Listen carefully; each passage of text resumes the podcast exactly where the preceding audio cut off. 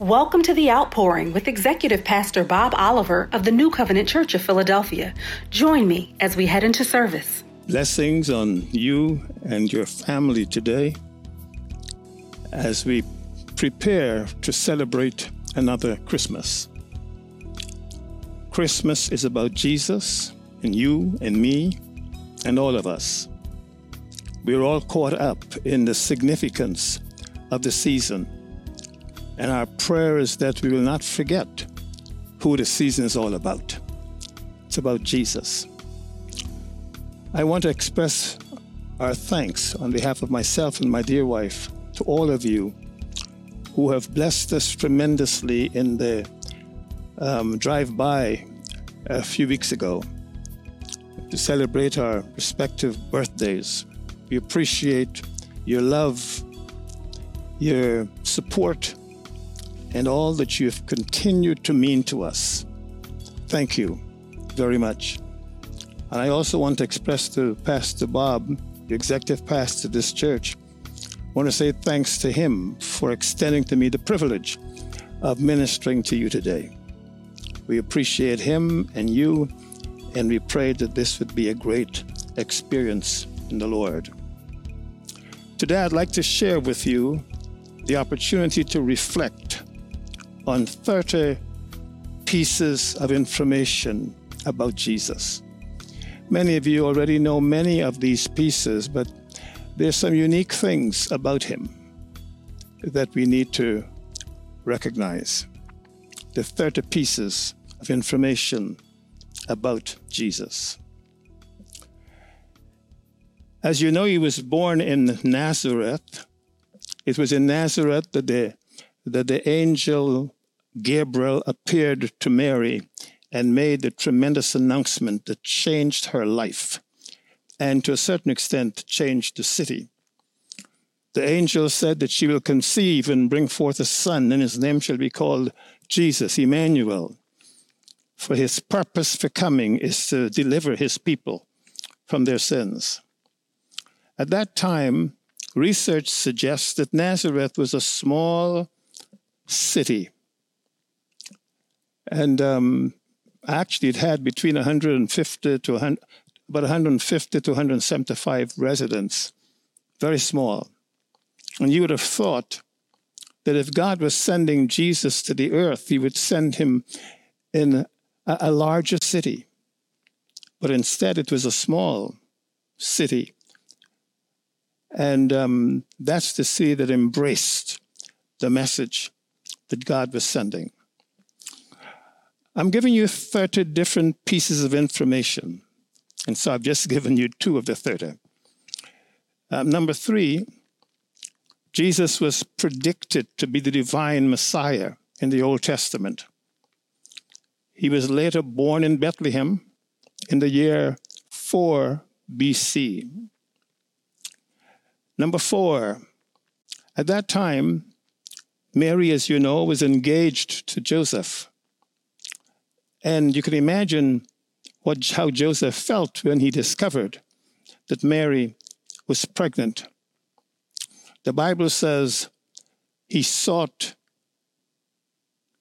to put her away privately, not to make a big scandal, but he even thought of putting her away privately in the light of what was happening in her life. Uh, number five is that Jesus' birth to a single woman created major issues for that community in that day.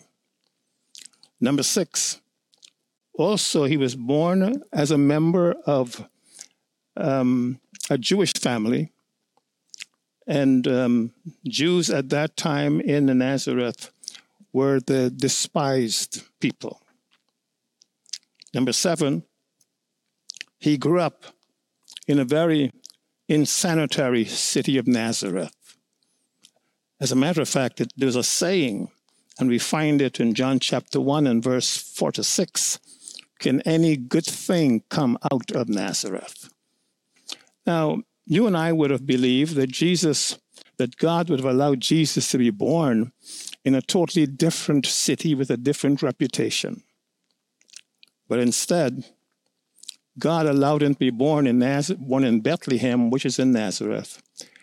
And um, people had already concluded that no good thing can come out of Nazareth. Think of the implications of that and think of how God thinks, that God thinks so differently from the way you and I think. He has his purposes and he works according to his purposes. And in God's mind, allowing Jesus to be born in Bethlehem, Nazareth, was an important part of his purpose. As a matter of fact, there was even a prophecy that communicated that. Um, number, number nine, he was denied, Jesus, as he was growing up, was denied the best education that could have been, um, that he could have had.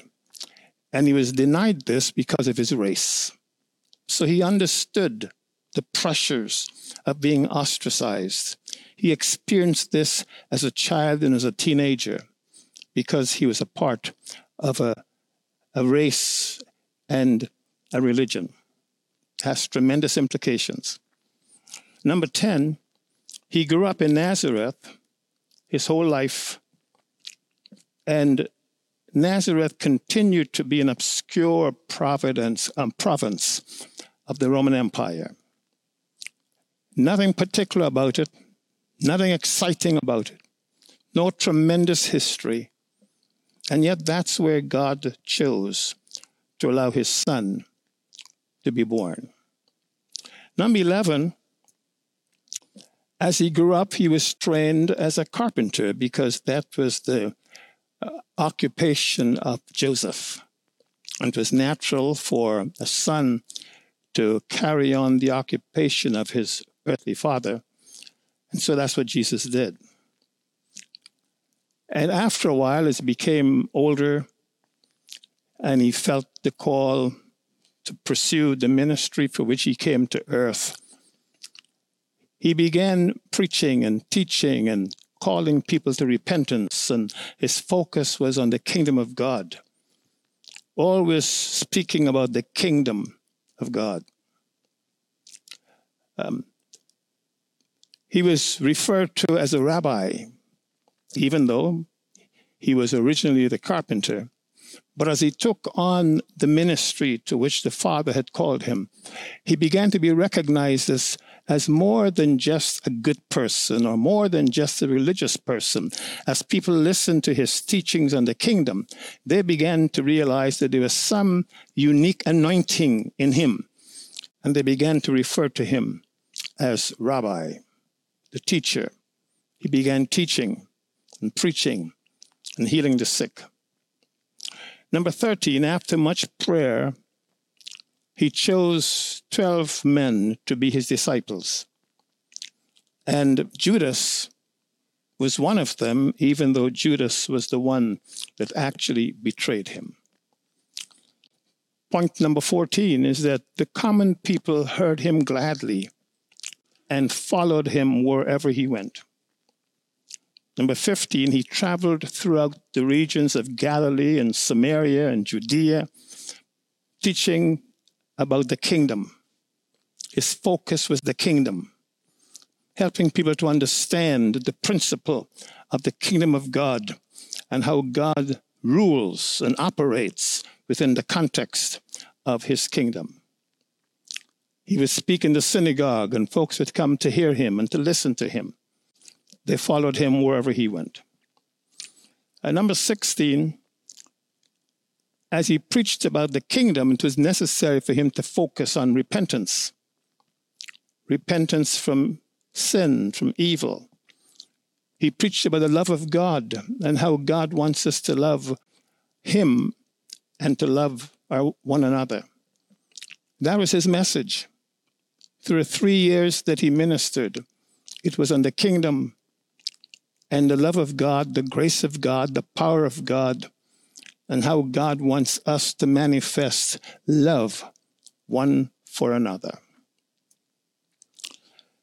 Um, number 17, the Bible tells us how he healed the sick wherever he went. He performed miracles. Healing the sick, performing miracles, were always part of his ministry. He was not simply a preacher or a teacher, but dealing with the sicknesses of people, the concerns of their bodies, of their minds, were always a concern of his. And so he found himself, in addition to teaching as a rabbi, he would touch people's lives and deliver them from whatever sicknesses they were experiencing. He became the rabbi who performed miracles. Number 17, the Bible tells us, in addition to healing the sick, he traveled across the region, expanding his ministry, expanding his anointing.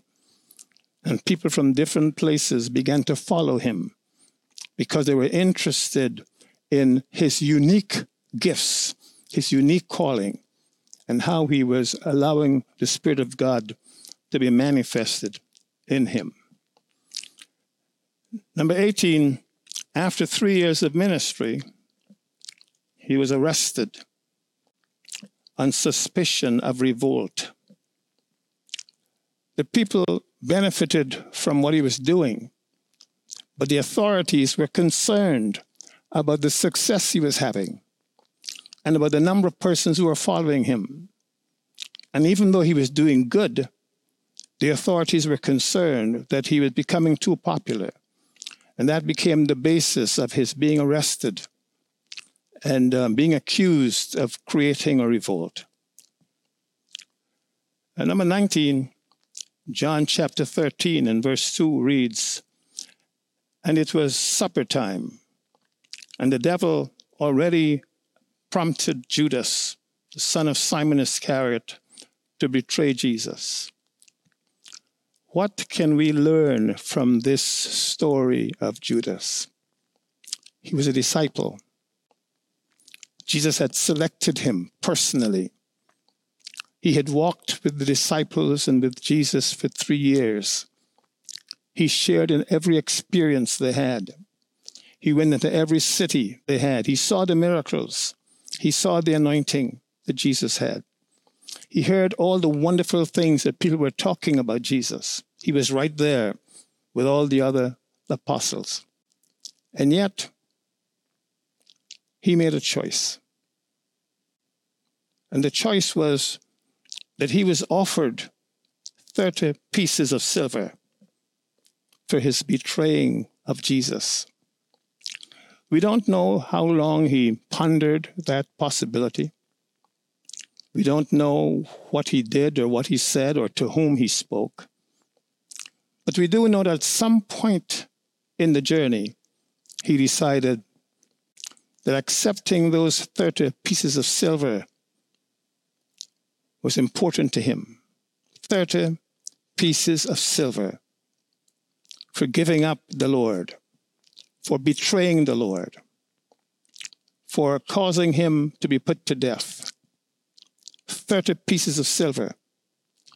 And all of us, it may not be 30 pieces of silver, but all of us are tempted to neglect the Lord, to forsake the Lord. Things come into our lives, possibilities are placed before us, to forget the goodness of God, the righteousness of God, the favor of God, the mercy of God, all the things that God has done for us and our families.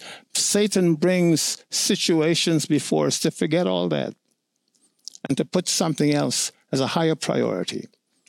In the case of Judas, it was 30 pieces of silver. 30 pieces of silver he selected in order to betray Jesus. That was the price that was the price he was willing to receive for doing something that would impact the world, doing something that would ostracize him from the rest of the apostle, rest of the disciples, doing something that would mark him in history. Sometimes when we are tempted to do certain things or to perform certain behaviors, we forget history. We forget legacy. We forget that even before we pass on, our life and our journey will be before us and before many other people. Sometimes we have politicians who forget that. They forget that there's a, there's a, there's a future coming, there's a legacy. And when we don't, when we're not conscious of that, we miss the mark, we miss the boat. We forget that life and journey, that's not just what is happening right now, but it's the type of impact we make on people's lives, the way we touch lives, or the way we allow lives to touch us. Judas disregarded all that because he was comfortable with receiving 30 pieces of silver. He was no longer a friend of the other 11 disciples. He was no longer a friend of Jesus. He was comfortable and satisfied with 30 pieces of silver in his pocket. Is it possible? Is it possible that those 30 pieces of silver ended up making more meaning to him or having more meaning to him than the three years he has walked, had walked with Jesus? Is it possible that at that particular moment, when that decision is about to be made, he had forgotten all the things that Jesus had taught, all he had said as a rabbi, all his messages about loving God, loving one another, all his messages about peace, my peace I give unto you, my peace I leave with you. At that moment, is it possible that Judas forgot all that? He forgot. And what became important to him at that moment was acquiring 30 pieces of silver. Sometimes it's possible for us to be in the church and not allow the church to get into our spirits. Sometimes it's possible to be close to persons of God and not allow ourselves to be positively influenced by the life and the spirit of those persons. That's where Judas was. And we, as a result, can reach the point where, for whatever reason, we betray not just the master, but our friends, persons who were close to us. We betray them because our eyes were fixed on something completely different. That's where Judas was. The same devil that tempted Judas and 1 is the same devil that tempts us today. In our daily walk, on our jobs, with the responsibilities that we have, Satan creeps in and gives us new ideas of how we can cut corners, how we can do things and get away with them. And we always have to be wise. We have to be conscious and always thinking because the Bible says there is an adversary. He is an adversary. He's not a friend, he's an adversary. He's an enemy seeking whom he may devour he cooperates with Satan to devour the people of God. Number 20, Jesus, as you know, was later convicted as a result of being betrayed by Judas. He was convicted and sentenced, sentenced to death death by crucifixion.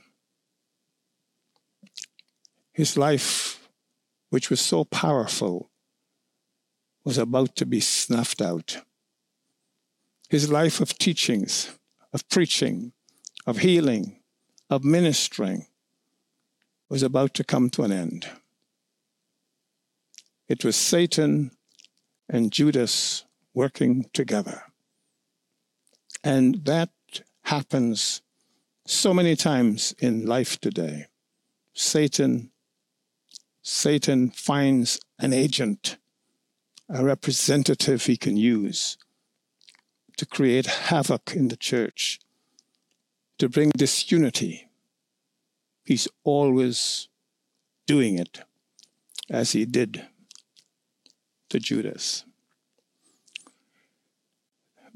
The name of Jesus was so unimportant that his name is not written in any major international documents. He lived a very simple life.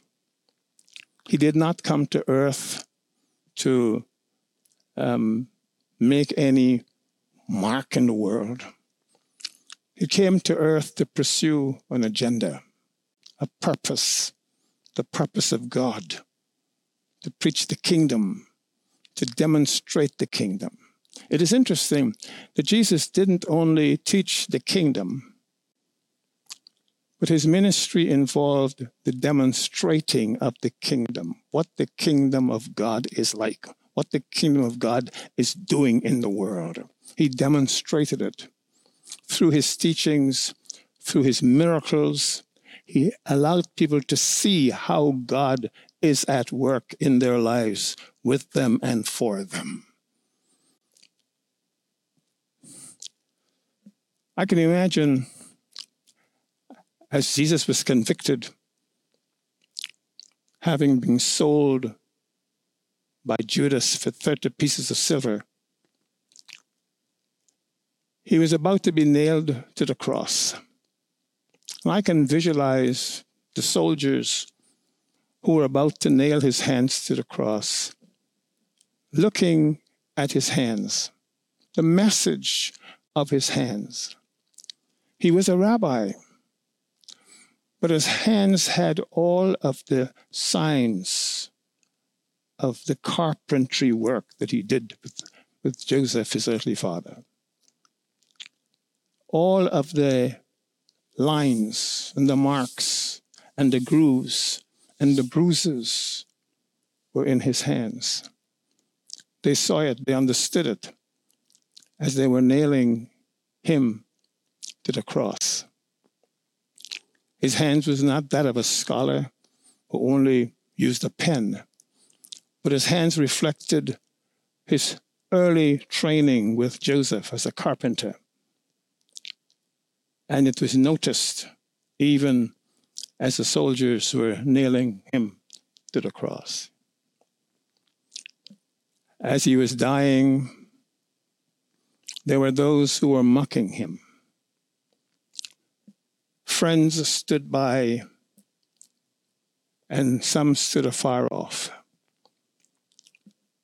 There were those who heard him saying, My God, my God, and they concluded that God had given him up. There were those who were trying to find meaning in what was happening as the Lamb of God was on the cross. Jesus knew what was happening because he knew that's the purpose of his coming.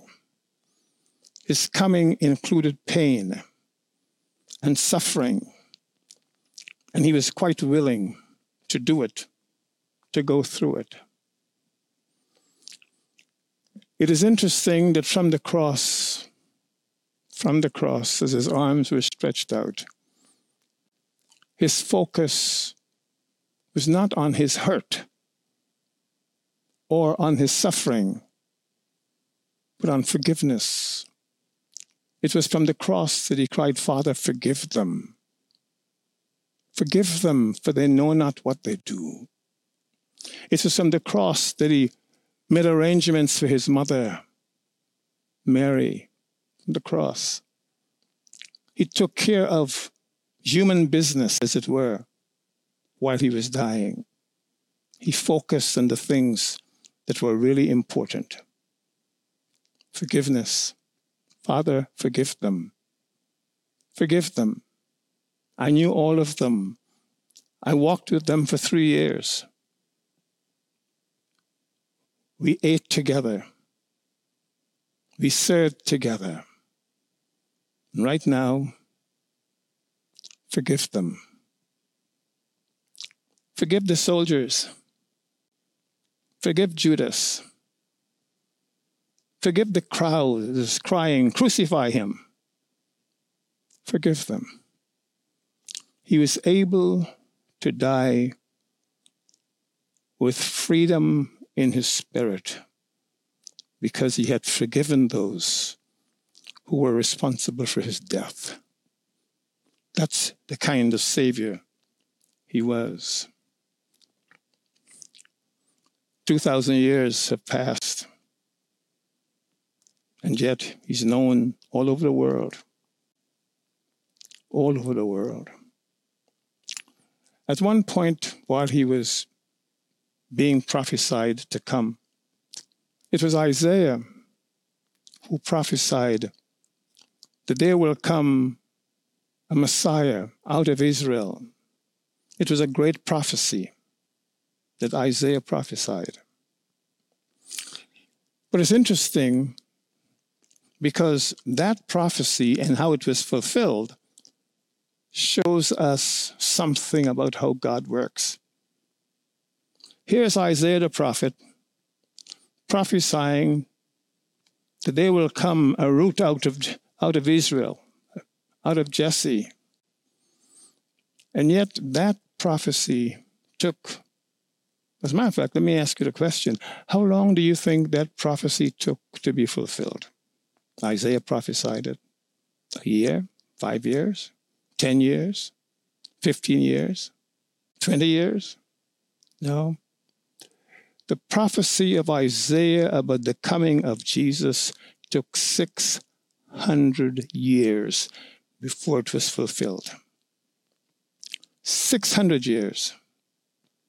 Isaiah prophesied it, but never had a chance to see Jesus because in God's plan, the fulfillment of that promise, of that prophecy, would take 600 years to materialize. Let's pause there for a moment.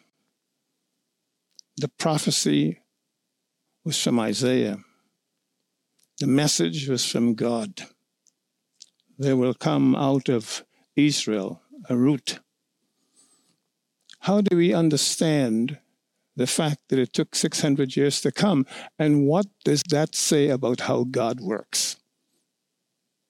600 years before it was fulfilled. Now, you know, you and I want God to do everything we want Him to do right now. Give me all the blessings right now. Fulfill every promise right now. Interestingly enough, that is not how God works. God does not work based on our timeline our timetable. God works based on his timeline and his time timetable. And in the case of the prophecy of Isaiah about Jesus coming into the world as the Messiah, it was fulfilled after 600 years.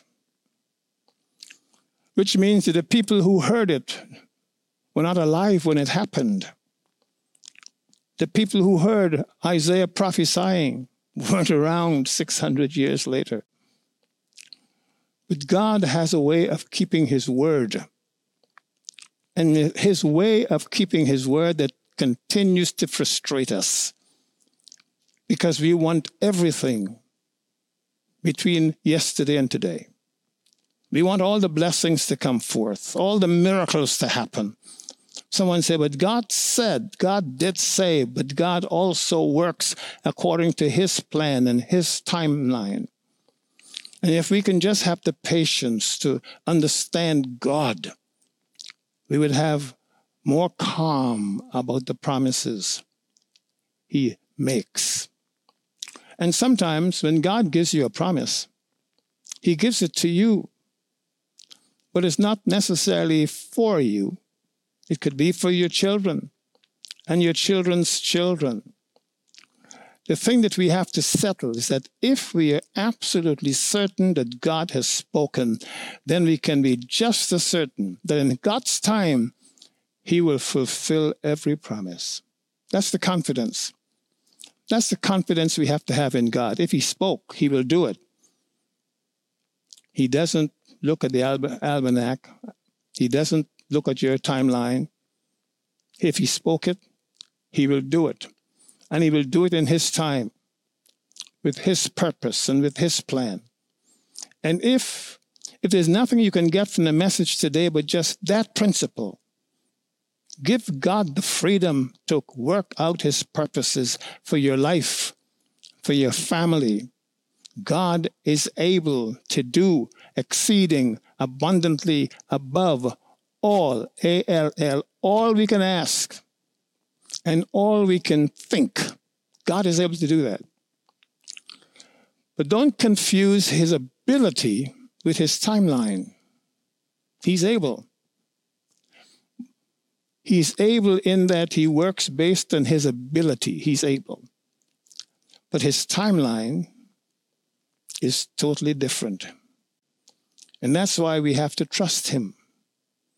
We have to have faith in him. We have to believe that he will do what he says he will do in his time. And his promise will influence individuals in his time.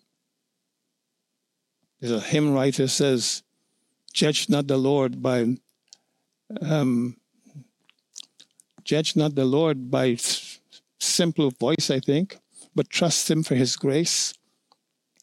Behind a frowning providence, he hides a smiling face. You may see things happening in your life, and you're upset, but God isn't upset. God is allowing things to happen. There are times that you're going through periods of darkness. Darkness. Why does God allow us to go through times of darkness? Because it's in the darkness that the stars are manifested. You don't see the stars in the daytime. It's in the darkness He allows the stars to come forth to guide us, to encourage us. But whatever happens to the stars in the morning? Do they go to sleep? No, they don't. It's just we don't see them. They're always there. But in the nighttime, they manifest themselves. And I'd like to suggest to you that regardless of what you're going through right now, or family members are going through, you may feel as if you're going through this time of real darkness and difficulty. Look up and you'll realize the stars are shining. The stars are shining. God is in the picture. Regardless of the pain, God is in the picture. Regardless of the difficulty, God is in the picture. He's always there. He is always at work. You can trust Him. You can believe in Him. The righteous will never be forsaken, and his seed will never beg for bread. If we can just learn how to trust Him, how to be safe, how to feel safe in His arms, life would be so much different. For us, we'd have so much peace. The songwriter says, When peace like a river attendeth my way, or when sorrows like sea billows roll, whatever is my lot, Thou hast taught me to say, It is well. It is well with my soul. Whatever is my lot, whatever I'm going through right now, it is well. It is well because God is in it. He's right there, perfecting his purposes. So I'd like to encourage you today to believe God, to trust God, to learn to love God, to serve Him with your heart. Because God has a purpose for your life, and the purpose is good. Good, regardless of the circumstances. He will work His purposes out. And by the way, His purpose is not only for you, His purpose is for your family as well. You can afford to trust Him. You can trust Him. So many people have died not seeing the promise. The Bible says that. But the promise will come. Many persons who heard Isaiah prophesying thought it would happen in a year or two or three years. But between the prophecy which God sent and the fulfillment of it was 600 years. God's timetable is so different from ours. So I'd like to suggest to you, my friends, as we go through this Christmas season, remember that Christmas is about Jesus, it's about you and me and all of us. Keep Jesus in Christmas. See why he came and what he is still doing from the throne in heaven. He ascended into heaven, from whence he will come to judge the quick and the dead. But Jesus is alive, and he is working on your behalf if you're trusting him. Experience that every day, believe it every day. One of the things that Jesus is doing from heaven is that he's cooperating with the Holy Spirit in doing something special for you. You see, Jesus and the Holy Spirit have what we call double vision. Vision number one is they see you as you are. Vision number two is that they see you as you will become through their grace. There's two of you. There's the you you are right now, and there is the you that God sees, and the Holy Spirit sees, and Jesus sees the you that can happen through their power, through their grace, through their touch.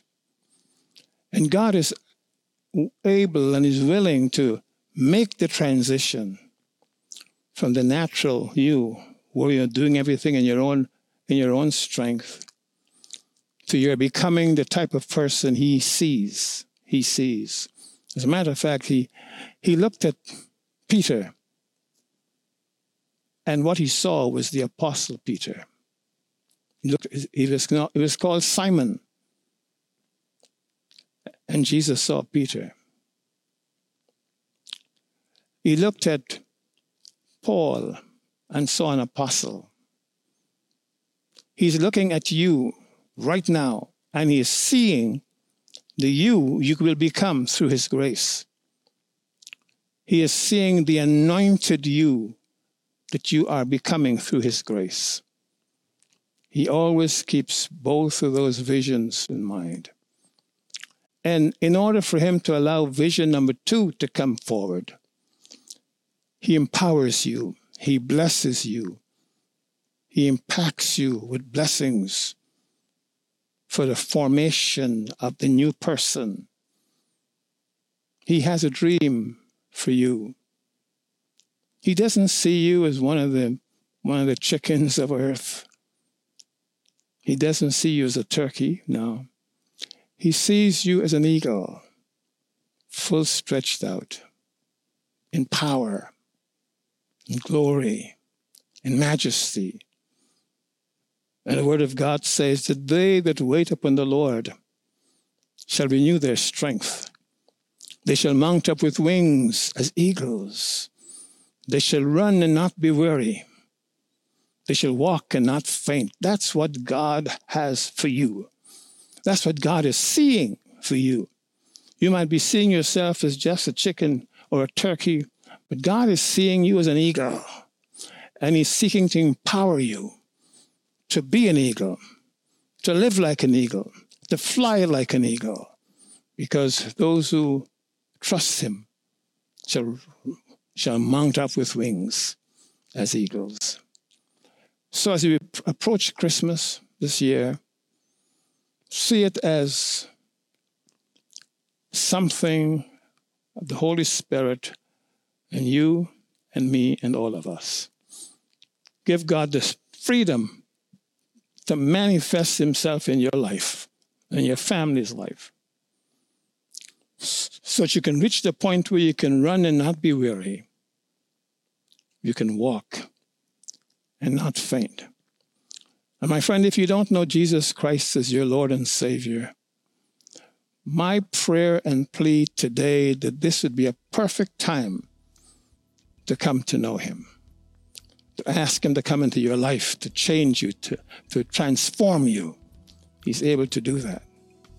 Let's pray. Father in heaven we pray and we thank you for this day and for this season for all that it represents and for every single person who has been listening to this message bless them. And for those who may not be saved, let this be a moment of spiritual transaction. If you don't know Jesus Christ as Lord, why don't you repeat, repeat after me, please?